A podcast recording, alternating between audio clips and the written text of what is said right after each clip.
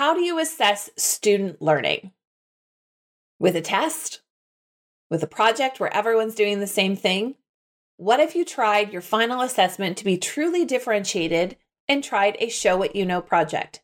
In this video, we're going to talk all about what a Show What You Know project is, as well as I'm going to share nine different choices that you can give your students to allow for true differentiation of your final task so that you can assess students' knowledge and understanding of the things that they're completing for you, not necessarily the product that they are producing.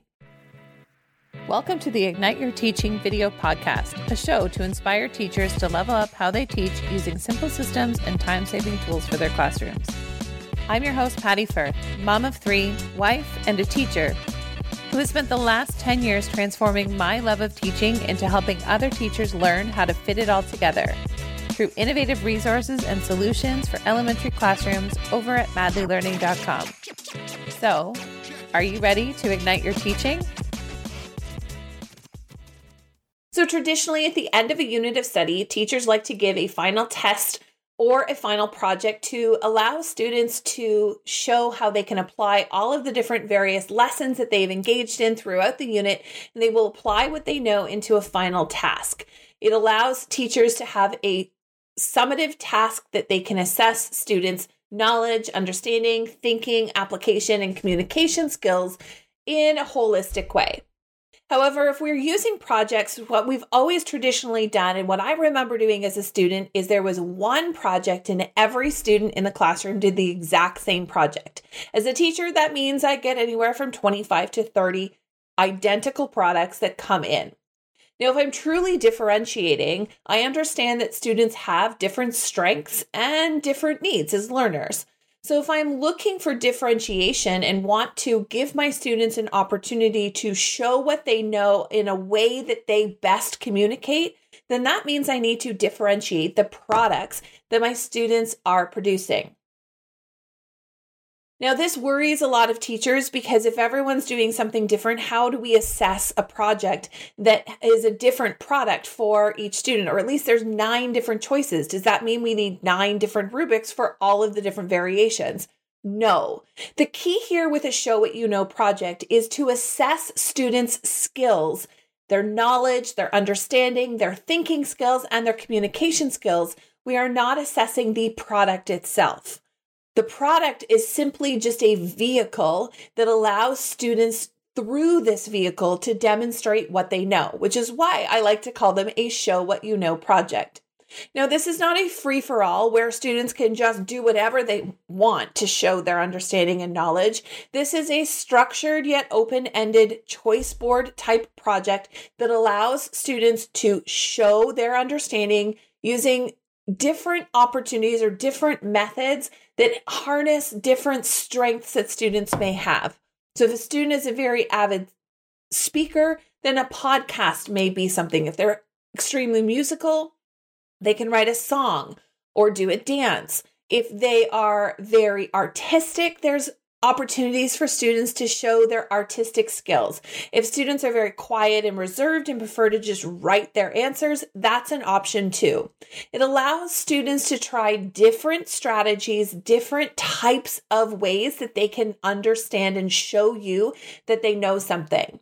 In my experience, this has always produced a far deeper level of knowledge for students when they are able to express their knowledge in a way that makes them feel comfortable. I often will get better results from certain students that traditionally don't perform as well on, say, tests or rigidly structured projects.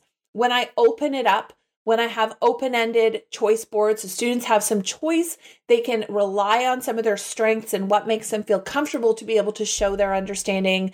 I often will get much better results from those students, and students that traditionally perform poorly have a better shot of doing better on the assignment.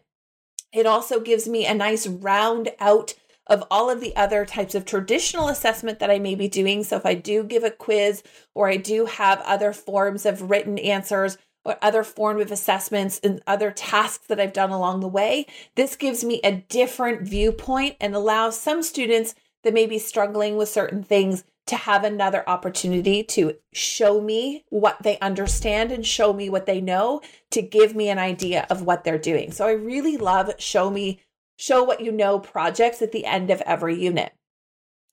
So what I ended up doing was creating a structure that could be used over and over for multiple lessons or for multiple units. So whether or not you do a mini lesson on one concept, such as the provinces and territories of Canada, and you do a little mini unit on that.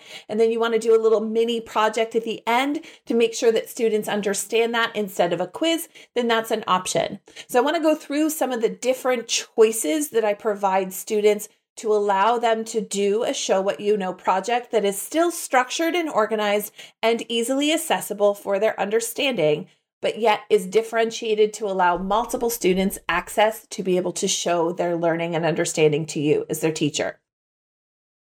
So for this, I'm going to show you assignments for the provinces and territories of Canada, a mini unit that could be completed with your students over a week or two, and then have a small task that students can complete to show their understanding. So the very first step when designing your projects or allowing students to have choice is to have an agreed upon success criteria checklist that students can follow. Remembering that we are focused on the skills that students will be demonstrating through these projects, not on the product that they produce. So we want to make sure that the success criteria is all about the skills and not about the specific details of the project itself. We may have that within the instructions of each mini project. However, we want there to be a universal level of understanding of what it is you are looking for as a teacher in each one of their projects. What should you clearly be able to see? So if we're looking at, say, the provinces and territories of Canada, one of the expectations that students are expected to be able to demonstrate is that they can correctly label and identify the provinces and territories of Canada and their capital cities. So a skill that you may want to put there is that students are able to identify the provinces and territories of Canada correctly.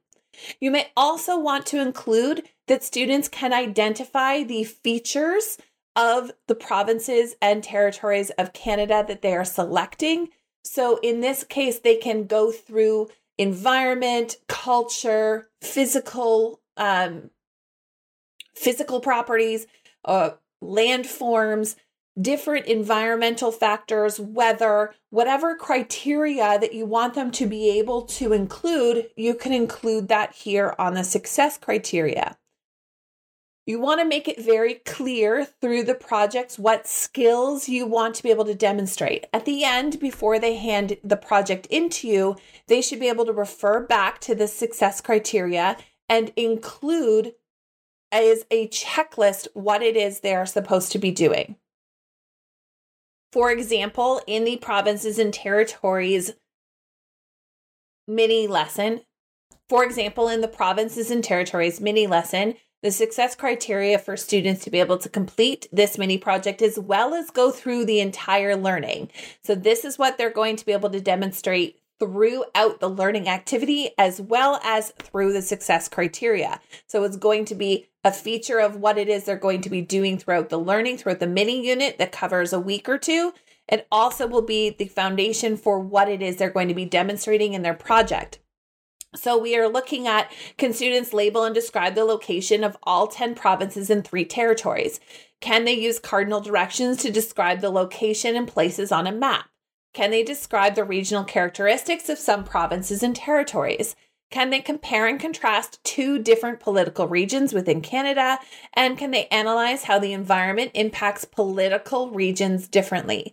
So throughout the learning, these are the five things I'm looking for for students to be able to demonstrate. I also want them to be able to demonstrate this in my project. Now, for some of them, I may just have them label the provinces with me. If I don't see it in the project, maybe I will have to ask them whether or not they can do, but this is my checklist. Can students do all five of these things? If I can evaluate them on all five of these things, then I'm good. So this is how I'm marking throughout the entire learning and lessons and the final project. This is what I'm hoping to see. In the final project, I need to be able to assess their understanding along these five criteria. So I want to make sure that they can show that to me. They're going to use their project example to help explain their answers to these questions. So again, the mini project will involve not only just the production, but also either a conference or some Q and A, or it'll be an oral presentation to help guide them along that way. So I provide students with nine different options for their mini tasks. The center one is always going to be a free choice. I always find there's that one or two students that likes a bunch of these ideas and they want to come up with their unique way to combine it, or they have another way they want to show it there.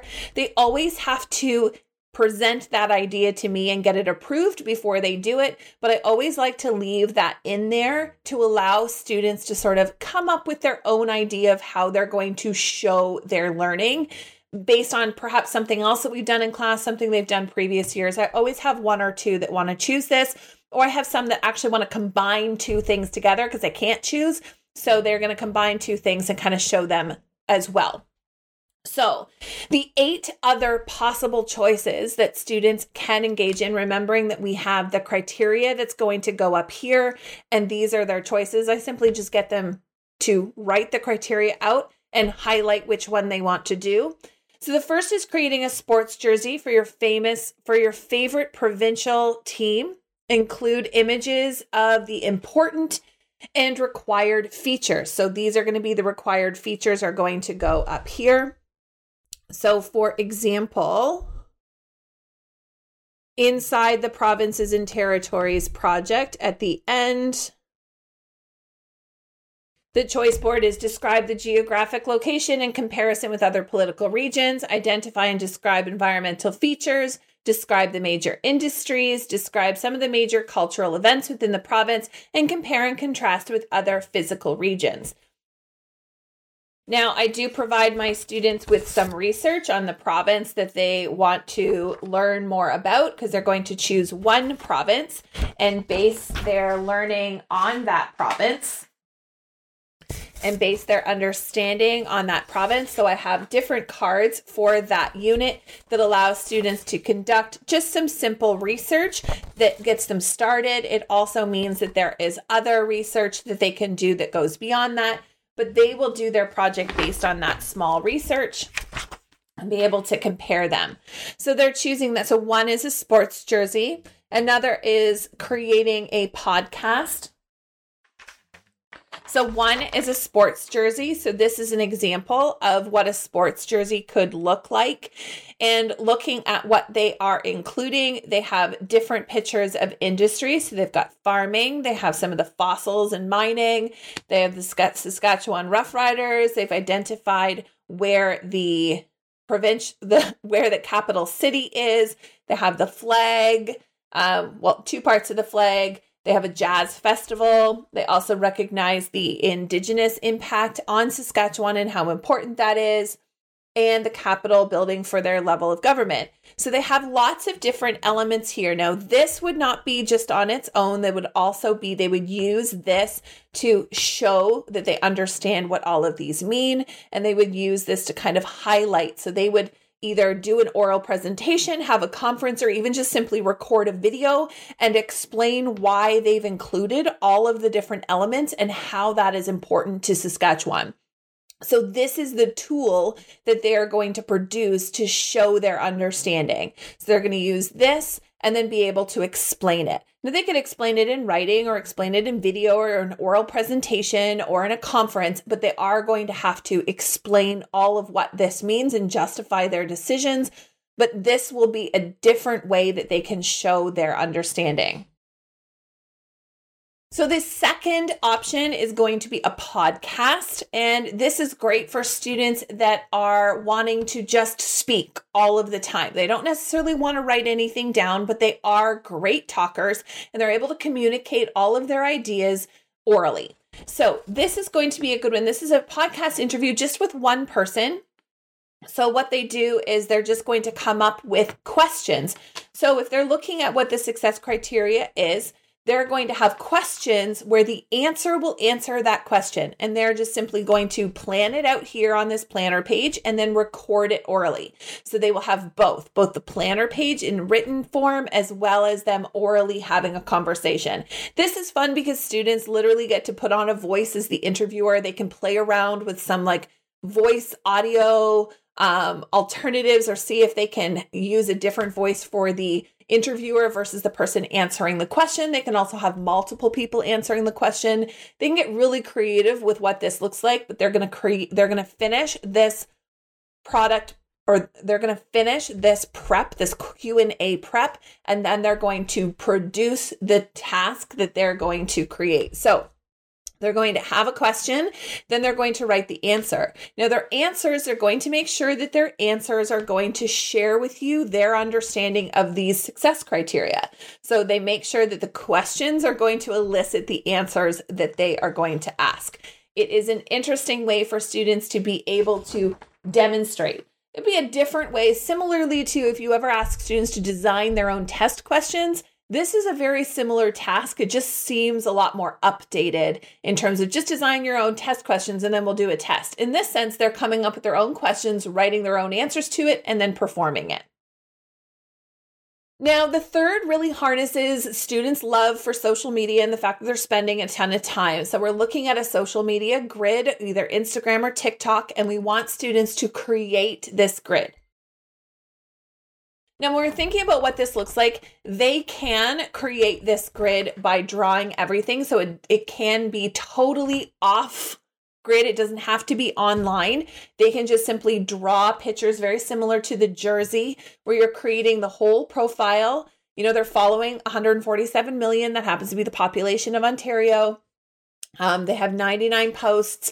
They can put some features up here about what the province is, highlights of things that they want to talk about. They have the capital city of Canada, capital city of Ontario. So they have that information all there. And they also have different features. So we have rolling hills for farmland. We have the C N Tower as a capital city. We have lots and lots of people. Um, we've got Ottawa as the capital of Canada is inside the province of Ontario, also known for cottage country.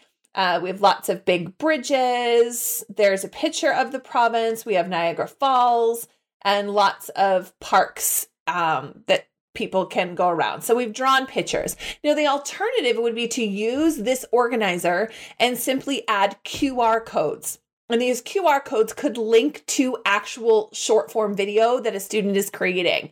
So maybe they want to take it and go one step beyond and actually have a reel explaining what this is. So if they have a reel or they create, say, a quick video of themselves talking about this aspect that there's lots of people, you could have them put Q R codes in each one of these boxes and allow them to do that. You can also ask them to just put this digitally so they can create a grid and maybe make some pictures digitally and cut them out and print them onto here.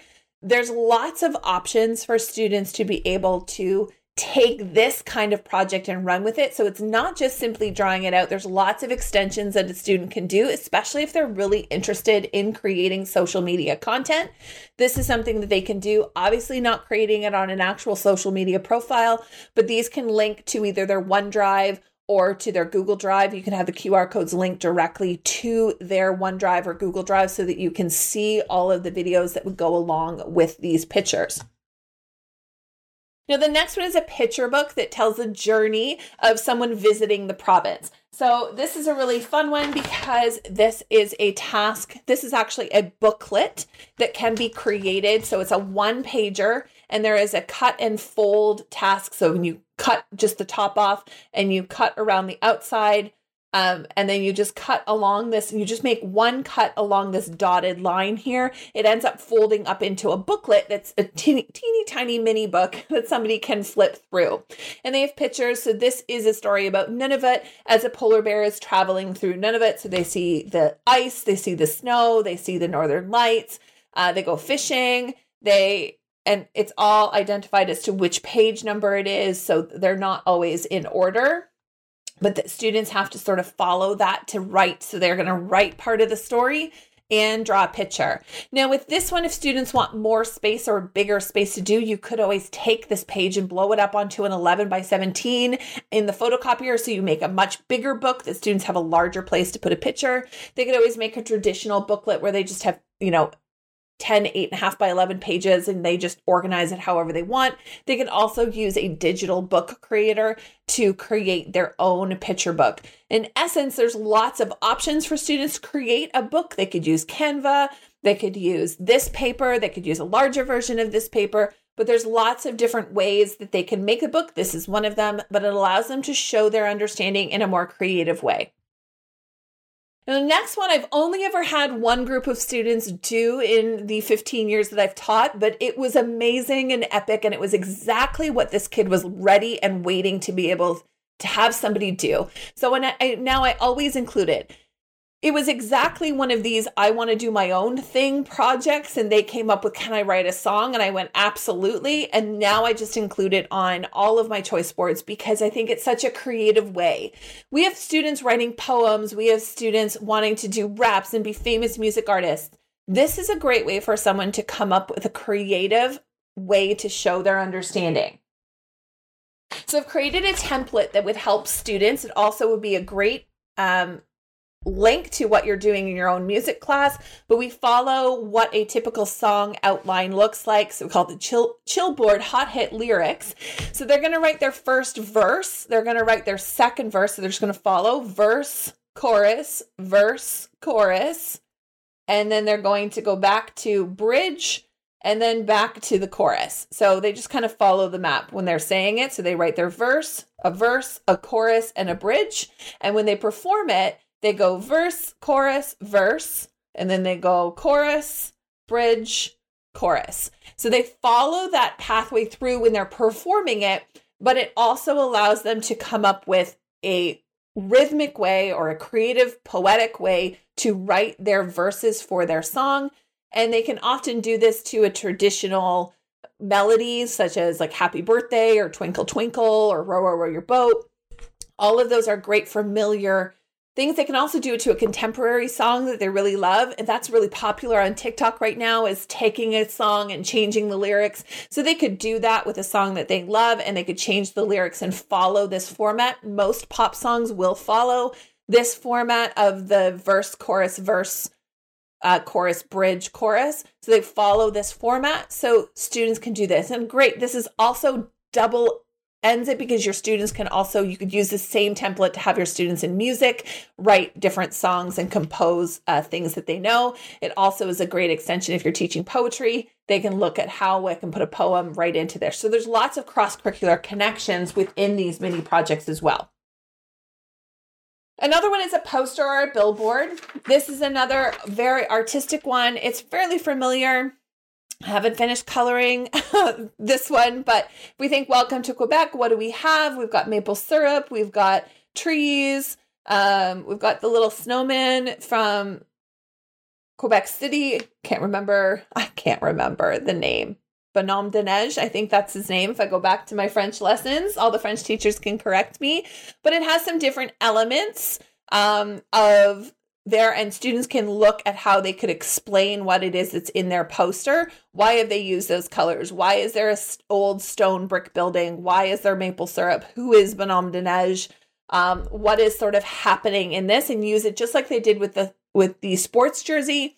They can use this poster project to jumpstart what it is that they're trying to explain. So they can include all of the elements here and then explain why they've included all the elements and how they're important to Quebec.